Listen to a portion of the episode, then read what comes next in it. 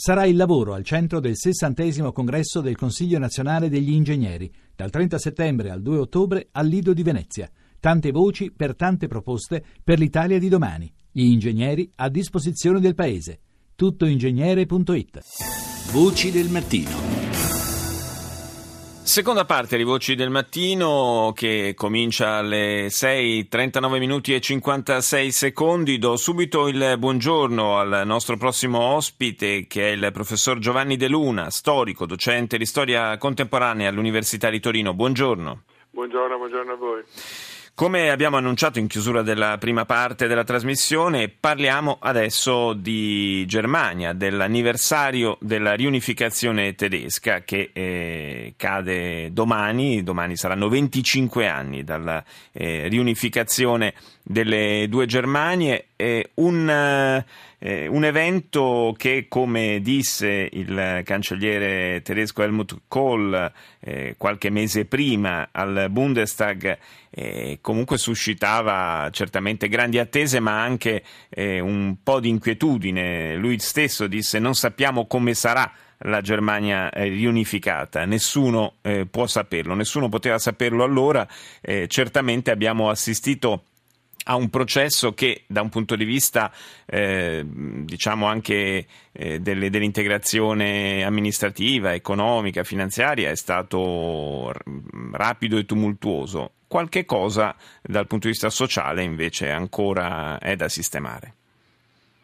Ma guardi, quando si tratta di anniversari è come se si facesse ogni volta un duplice viaggio nel tempo, cioè rispetto al passato in cui l'evento si è consumato e rispetto al presente in cui quell'evento viene ricordato. Rispetto al passato, quell'evento comunque fu nel segno della speranza. Io credo che oggi è quello che vada sottolineato, cioè la riunificazione della Germania fu un simbolo, al di là della dimensione economica, degli aspetti sociali, degli aspetti politici, degli aspetti geopolitici.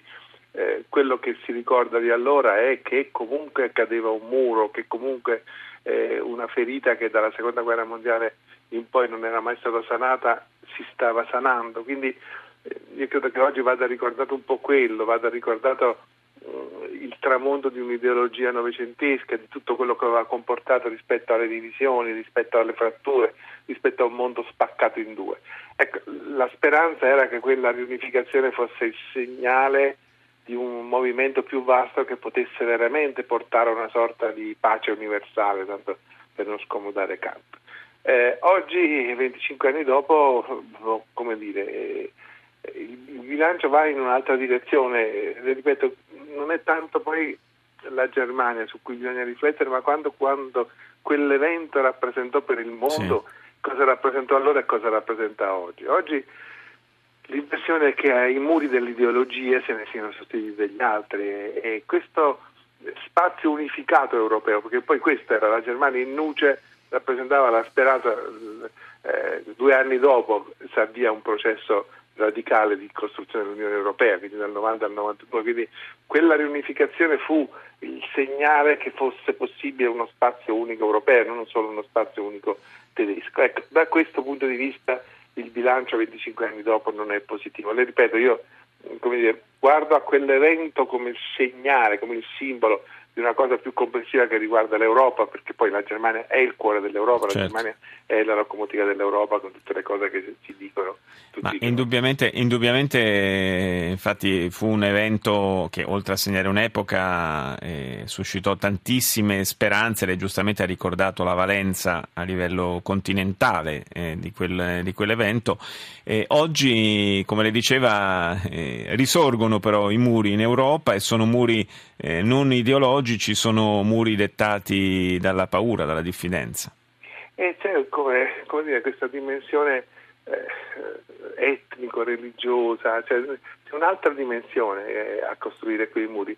È paradossale, per esempio, che questo muro costruito dall'Ungheria per proteggersi dall'invasione dei profughi. Quando ci fu la riunificazione delle due Germanie, l'Ungheria fu il ponte attraverso cui si ruppe il muro di Berlino, quando aprì unilateralmente le frontiere alla massa di tedeschi dell'est che volevano passare in Austria e poi dall'Austria alla Germania dell'Ovest.